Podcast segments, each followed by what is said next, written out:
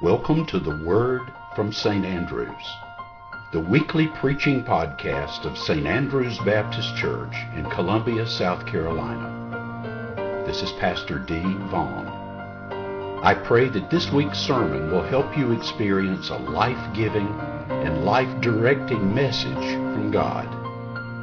Give these next few minutes to Him, that you may hear the Word from St. Andrews.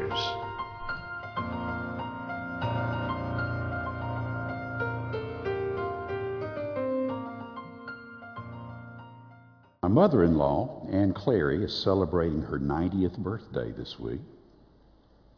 We went to Gaffney yesterday to celebrate with her, and James was on the guest list. He was there with us. And the celebration went right through his nap time, so he didn't get to go to sleep when he normally does.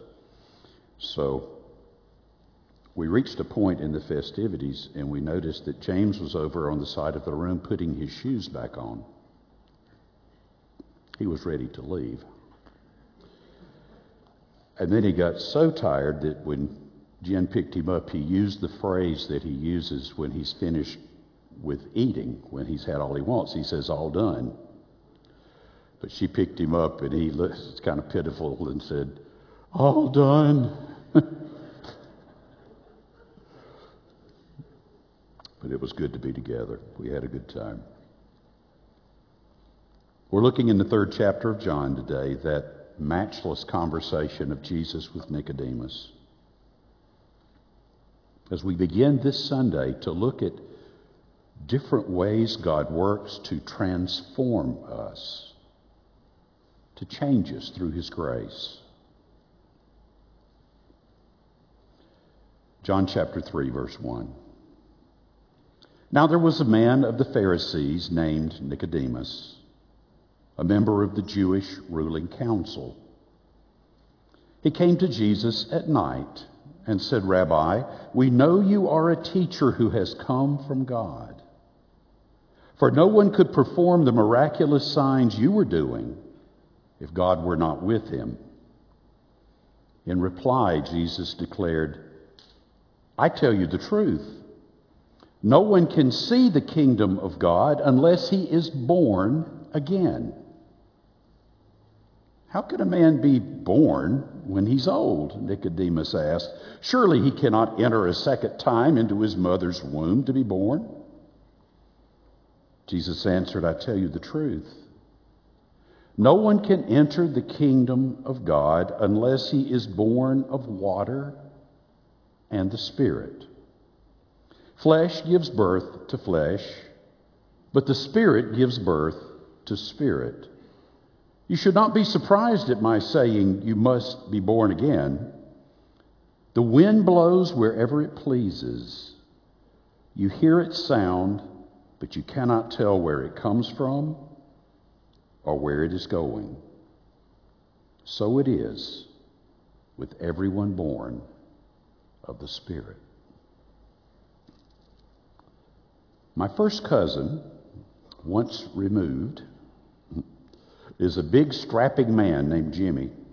I don't like that phrase, "once removed." I know what it means, but when I hear it, I get the idea that we threw him out of the family at one time and he's worked his way back in. He was once removed, but now he's back. But I just call him Jimmy because of that. Well, several years ago, Jimmy knew something was very wrong with his health. He didn't know the nature of the problem or the cure, but he knew something was wrong. So he visited his doctor, who quickly referred Jimmy to a cardiologist. The cardiologist ran a battery of tests and said, "Come back in a few days and we'll discuss the results." And as Jimmy was preparing to see his doctor again, he had in his mind what he expected to hear: lose some weight, get more exercise, take this medicine, stop eating food that tastes good. Well, Jimmy knew that the changes he expected would not be fun, but probably would be worth the trouble if he really felt fully alive again. Well, when he went back for that follow-up visit, His doctor didn't talk about weight or exercise or medicine or diet. He told Jimmy that he would not live much longer unless he could receive a new heart. He walked into that doctor's office believing that he might need to adjust his lifestyle. And he walked out knowing that he needed nothing less than a medical miracle to survive. In John 3, this man named Nicodemus comes to Jesus at night. He wants to talk to Jesus because he knows something is wrong. He's very devoutly religious. As a Pharisee, he's dedicated to living by every detail of the Jewish law. But in spite of all the religious things that he does, so conscientiously, Nicodemus feels a sickness in his soul, and he doesn't know what to do about it. He brings his hurt to Jesus because he sees God working through Jesus in astounding ways. And behind Nicodemus's words, he's posing this question to Jesus. How can I be right with God? Are you glad he asked that question? Is Nicodemus like that classmate who raises his or her hand to ask the question that was on your mind, but you weren't quite brave enough to ask? You might be asking the same thing. You want to know God. You try to live a good life. You do all kinds of things that you think are appropriate or right or moral, but you still feel something's wrong, something's missing, something needs to change. Well, Jesus has an answer to that question. But before we can hear his answer and truly believe it, we've got to wrestle with something else. We've got to first realize that our answers don't work. A disc ruptured in my back a number of years ago, leaving me in more pain than I've ever known. My doctor referred me to a neurosurgeon who studied my MRI and then told me what he needed. What I needed. He said, I need to go into your spine, chisel away part of one of the vertebrae, clean out that part of the disc that doesn't belong there because it's pinching a nerve, and then you'll feel better. I think I was with him until I heard the word chisel. And then I began asking questions about alternative therapies. He answered every question with a smirk on his face and then said, Mr. Vaughn, try everything you want. Come back to me if you decide you need me. So I did try everything. Nothing helped. 3 months later, in even worse pain, I returned to the doctor and asked him, please, to do the surgery, and he did. But I had to reckon with the fact that my solutions weren't good enough. Everything I was doing wasn't bringing me the relief that I craved and so desperately needed. I had to come to the conclusion that his way was the only way I had to get relief.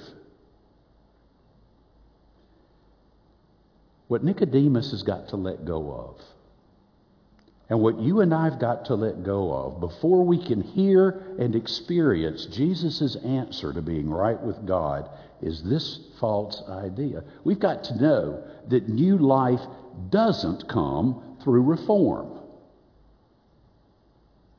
As a Pharisee, Nicodemus believed that if all of Israel would keep God's law for just one day, the Messiah would come, free them from the Romans, and establish God's kingdom on earth.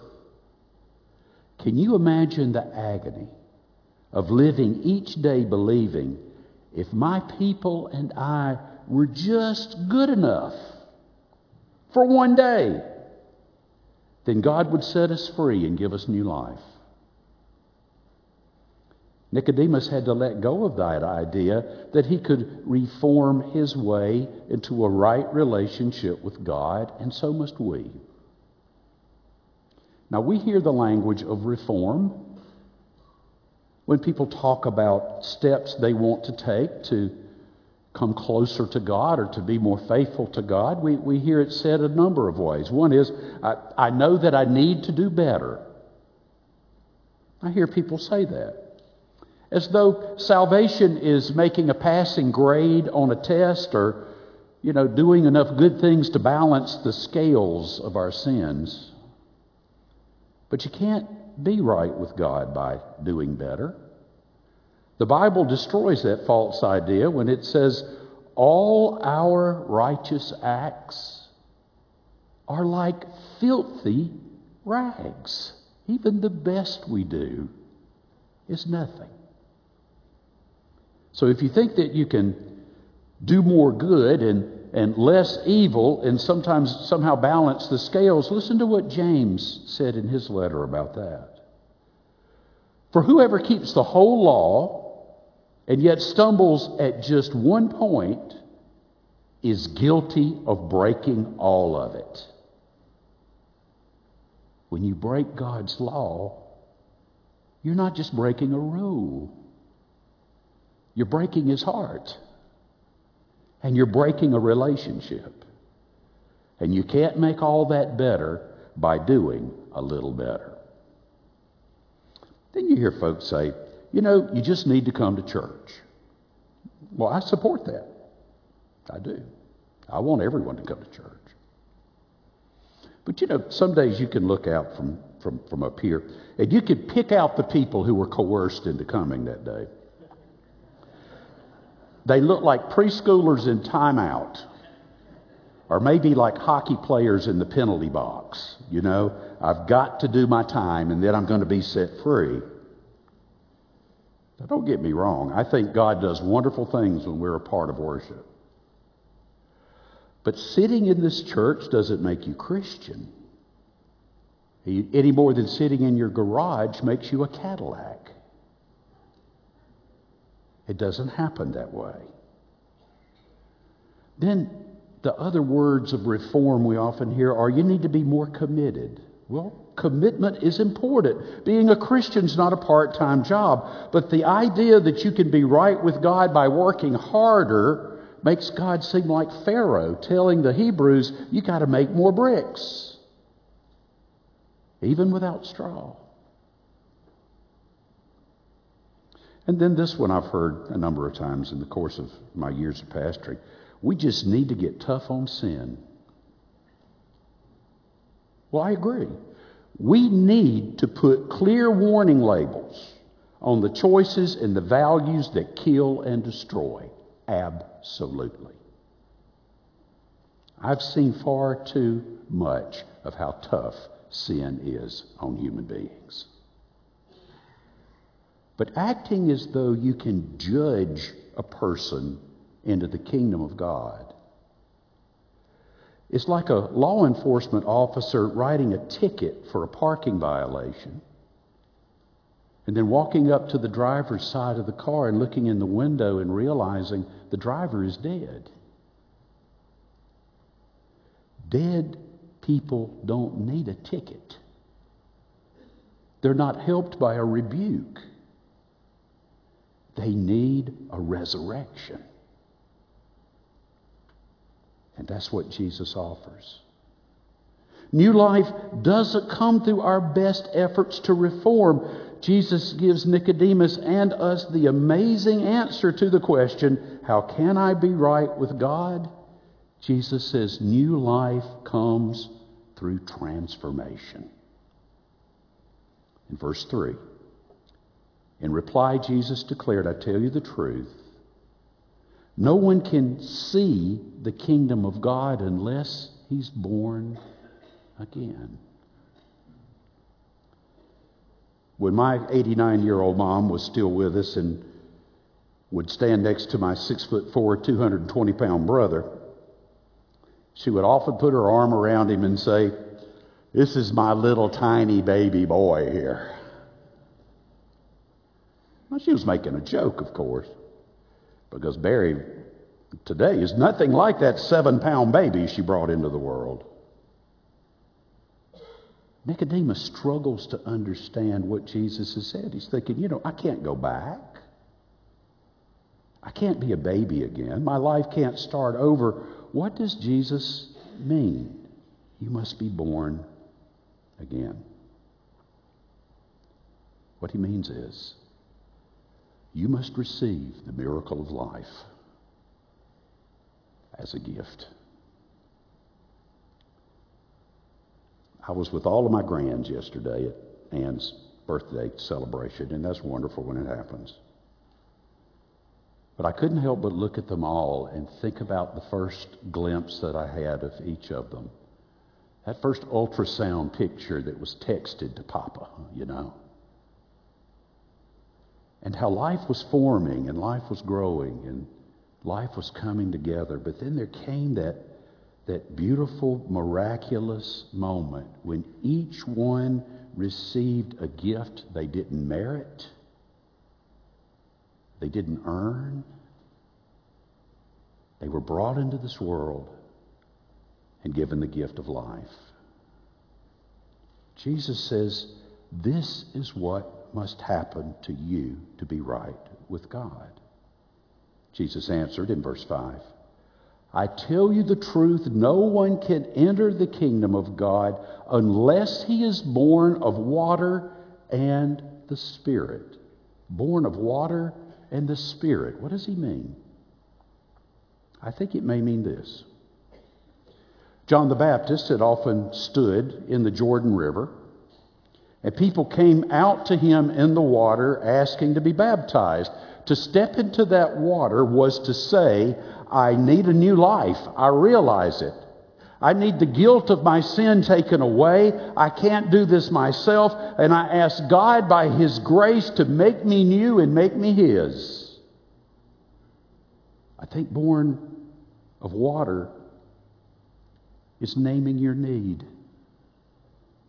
I think it's recognizing I can't do this. I think it's recognizing my solutions don't work, and I'm reaching out to God for a miracle that's beyond anything I can do.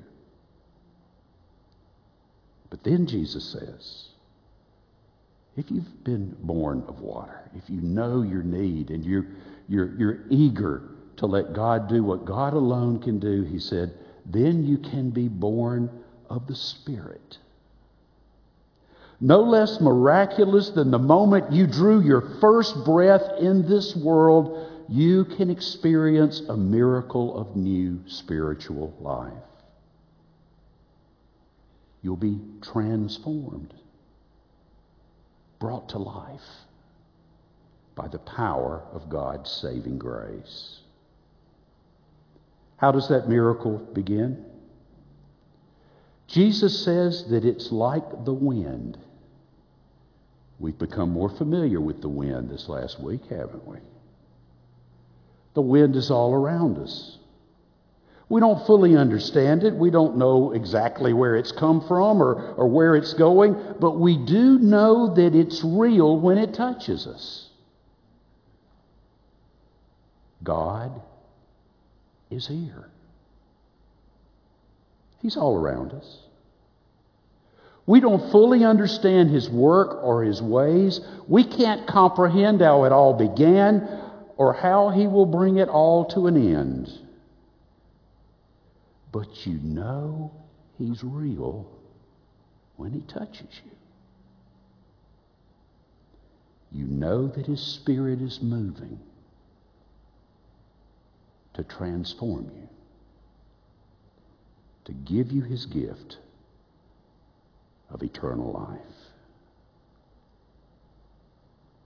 As we close, let me ask you this.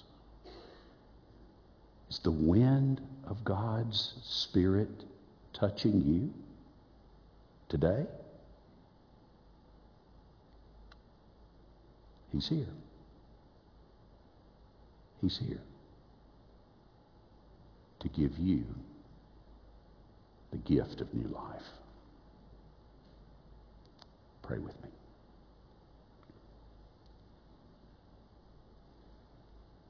Lord Jesus, may the wind of your Spirit blow upon us right now.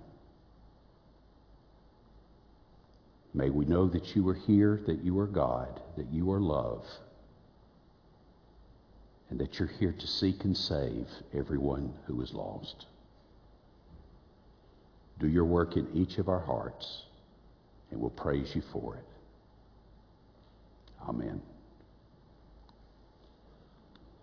We're going to sing hymn 587, Amazing Grace. This is your opportunity to answer God's call as he's spoken to you in worship. To respond to the touch of God upon you as he's working to give you new life. To profess your faith in Christ, to say, yes, I receive Christ and I receive his gift today. I want to be a Christian and I want to live for Jesus from now on. Maybe to renew your walk with him. Or to say, this is the place where I'm going to worship and work. I want to be a member here so that I can really be a part of the family, belonging to you and all of you belonging to me. However God is speaking, this is your chance. So listen with your heart and follow where his Spirit leads.